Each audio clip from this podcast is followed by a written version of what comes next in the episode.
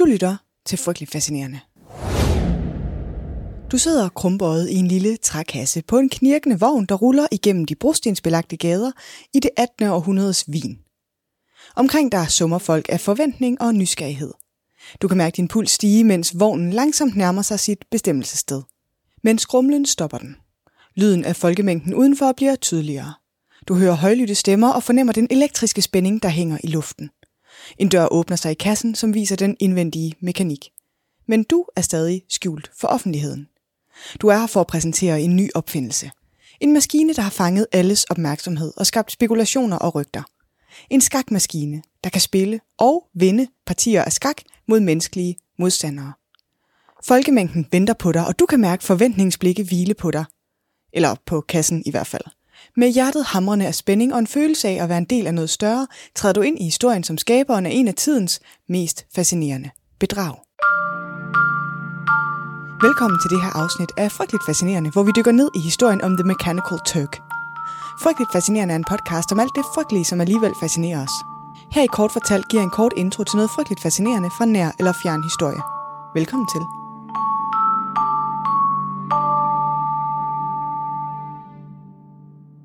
Ja, ja, jeg ved det godt. Vi har alle sammen hørt det nu, men nu siger jeg det igen. For et par uger siden, så var jeg på Louisiana. Stort indtryk, pragtfuld oplevelse. Og i sidste uge talte vi en hel masse om Pussy Riot og om den udstilling, jeg så med dem. Og nu er jeg altså tilbage med mere Louisiana. Og så er det ikke engang sponsoreret, selvom det kunne være drømmen. Det er bare mig, der havde det helt vildt over de udstillinger, jeg så. For jeg så udstillinger i flertal. Udover Pussy Riot, så var jeg også en tur igennem det uerstattelige menneske. Den var lige så imponerende som udstillingen om Pussy Riot. Og så er den åben lidt endnu, så du har mulighed for at nå en tur forbi den, hvis du bliver inspireret af det her, og gerne selv vil opleve den. Jeg kan ikke anbefale den varmt nok. Jeg synes, det var en fantastisk god oplevelse, men det har du nok allerede fattet. Udstillingen handler om kreativitet, om menneskelighed og selvfølgelig om kunstig intelligens. Men altså også om meget mere end det. Der var alle mulige former for kunst i udstillingen. Installationer, videoer, billeder, malerier, antologier, projekter og alt muligt andet. Og så var det sådan en meget helstøbt oplevelse. Lidt for enhver smag. Den var virkelig velformidlet og smukt sat op. Noget af det, der gjorde størst indtryk på mig, var sådan en samling af billeder, der er et datasæt for træning af kunstig intelligens. Det var sådan øh, sat op i sådan et stort rum, højt til loftet, billeder alle steder, så stod der store overskrifter med, hvad billederne ligesom var kategoriseret som, startede sådan meget øh, tilforladeligt med ting som æbler, vinter, sne, træ, og så går det over i sådan mere abstrakte koncepter, som for eksempel øh, skilsmisse eller amoralsk. Og så er det lidt spændende at se, hvilke billeder mennesker har kategoriseret for at træne den kunstige intelligens, og hvordan vi lærer kunstig intelligens, hvad hvad er på billeder. Øhm, blandt andet så var skilsmisse af urensagelige årsager kun billeder af kvinder, selvom mænd vel også bliver skilt den slags. Anyway, det er, en, det er et tidsspor, fordi det, det skal handle om i dag, er The Mechanical Turk. For i udstillingen, der var der også sådan en lille tegning af en maskine, som fangede min opmærksomhed. Den gjorde ikke meget væsen af sig i udstillingen, den hænger på en væg med en lille beskrivelse ved siden af sig, men alligevel så ser jeg den med det samme. Og jeg tror, det er fordi, jeg har hørt om det før måske. Men jeg kunne ikke helt placere, hvor det skulle være fra. Man falder jo over så meget. Men Mechanical Turk er en skakmaskine, der bliver udviklet i 1777 af Wolfgang von Kempelen. Maskinen bliver præsenteret, promoveret og turnerer verden rundt som en del af udstillinger og events, som en maskine, der kan spille partier af skak mod mennesker. På højt niveau. Altså hvor maskinen ofte vinder over sin menneskelige modpart. Et sandt teknologisk mirakel i sin samtid. I 84 år turnerer Kemplen rundt med sin maskine, så man i øvrigt får ideen til at bygge, efter han har deltaget i sådan en anden begivenhed ved hoffet hos Maria Teresa af Østrig på Schönebrunn Palace. Her udfører franskmanden François Pelletier et tryllekunstnernummer, som hoffet i almindelighed og Maria i særdeleshed bliver meget imponeret over. Og så tænker Kemplen, som så mange gode mænd før ham, jeg kan da også noget sejt, som kan imponere den smukke kvinde. Så han lover at vende tilbage til paladset med en opfindelse, der er endnu bedre og endnu mere imponerende end tryllekunstneren. Yes, mangt en mands motivation. Men altså, Kemplen bruger altså maskinen til at imponere de adelige og turnere land og rige rundt i årtier. Efter Kemplens død i 1804 bliver tyrken udstillet indtil 1805, hvor Kemplens søn beslutter sig for at sælge den til Johann Nepomuk Melsel, en bayersk musiker med interesse for alskens maskiner og apparater. Melsel, hvis personlige CV inkluderer en patent på en form for metronom, han har tidligere forsøgt at købe tyrken inden Kemplens død. Dengang gik handelen aldrig igennem, fordi Kemplen gerne ville have en pris på 20.000 frank. Kemplens søn solgte maskinen til Melsel for under halvdelen. Efter flere år, hvor Melsel også turnerer med tyrken, så giver han den til et museum, hvor den i nogle år fortsætter med at give opvisninger, hvor den spiller skak mod mennesker foran et publikum. Efter nogle år kommer maskinen hen i hjørnet af museet, hvor den står sådan lidt forladt hen. Glemt. Indtil museet så brænder den 5. juli 1854. For som du nok har gættet, så er det her ikke bare en historie om en skakmaskine, selvom jeg er nørdet nok til også at ville synes, at det var fedt. Men det, der sker efter branden, det er, at maskinens ejers søn, John Nepomuk Melsel, han afslører, hvordan maskinen rent faktisk fungerer. Han skriver en artikel, hvor han beskriver, at der inde i maskinen faktisk sidder en skjult skakmester, som styrer dens bevægelser. Altså en person. Et menneske. Det er et menneske, der er god til skak, der sidder inde i maskinen i citationstegn. Og bestemmer, hvad den skal. Så skakmaskinen er i virkeligheden bare en kasse, der skal kamuflere et skakspillende menneske. Yes. Super. Kæmpe skam. Og alligevel ret fascinerende.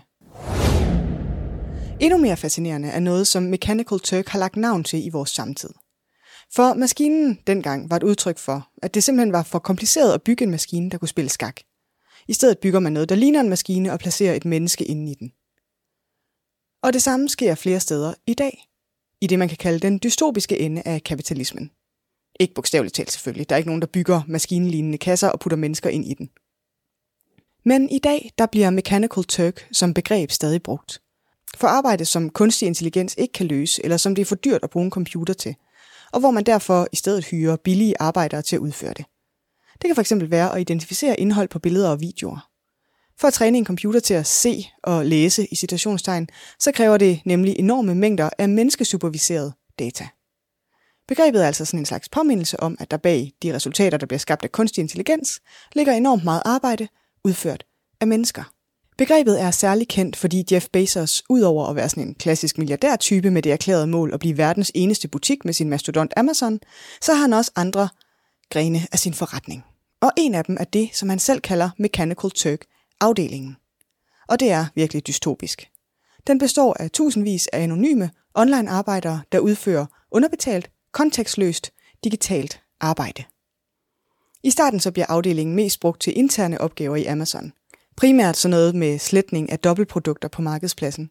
Men afdelingen viser sig at være så effektiv i Amazons interne operationer, at Jeff Bezos beslutter, at det system det kan da sælges som service til andre virksomheder.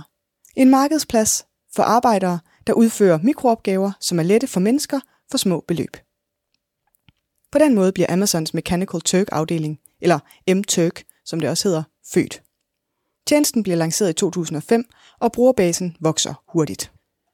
Virksomheder og forskere over hele verden uploader tusindvis af Human Intelligence Tasks på platformen. Transkribering af lyd, billedtagging, den slags. Lønnen er elendig. Arbejderne kommer primært fra tredje verdenslande, men de er repræsenteret alle steder. Og ligesom den falske skakmaskine, hvor der gemmer sig en menneskelig skakspiller indeni, så bliver M-Turk-platformen designet til at gøre menneskeligt arbejde usynligt. Arbejdere på platformen repræsenteres ikke ved navne, men med numre, og kommunikationen mellem anmoder og arbejder er helt afpersonaliseret. Bezos selv har kaldt de her afhumaniserede arbejdere for kunstig kunstig intelligens. Og det er ikke engang noget, jeg finder på. Helt aktuelt så er MTurk også blevet afgørende for udviklingen af AI. Inden for maskinlæring er der brug for store datasæt, som modellen lærer efter. MTurk-arbejdere bliver ofte brugt til at opbygge og mærke de træningsdatasæt, men deres rolle inden for maskinlæring bliver ofte overset. Faktisk så var der også et andet værk i udstillingen på Louisiana, som netop havde til formål at understrege det. Altså alt det usynlige arbejde, der ligger bag kunstig intelligens. Med titlen AAI, altså Artificial, Artificial Intelligence, stod seks farverige, glitrende termitboer. Kunstneren gav termitkolonier adgang til farvet sand og guld og krystaller. De bygger deres bo, og nu står bordene så tilbage som en glitrende påmindelse om alt det usynlige digitale arbejde. Det kunne jeg sgu meget godt lide. Og med det, så var det faktisk det for i dag, og for Louisiana. Jeg er tilbage i næste uge med helt normale afsnit. Vi lyttes ved. Det var lidt om Mechanical Turk, kort fortalt er frygteligt fascinerende. Researchet skrevet, optaget og redigeret af mig. Jeg hedder Maria. Næste afsnit kommer allerede i næste uge, og du kan høre det i iTunes, Spotify eller der, hvor du normalt lytter til podcast. Der er flere ting, du kan gøre, hvis du gerne vil støtte mig og podcasten. Du kan støtte min Buy Me a Coffee. Du kan sende den til en ven, der trænger til at blive frygteligt fascineret. Og så kan du give den en anmeldelse i podcast-appen. Jeg sætter uhyggelig stor pris på alle tre. Tak for nu. I researchen til afsnittet har jeg brugt oplysninger fra Spectrum, Louisiana, The Guardian og mturk.com.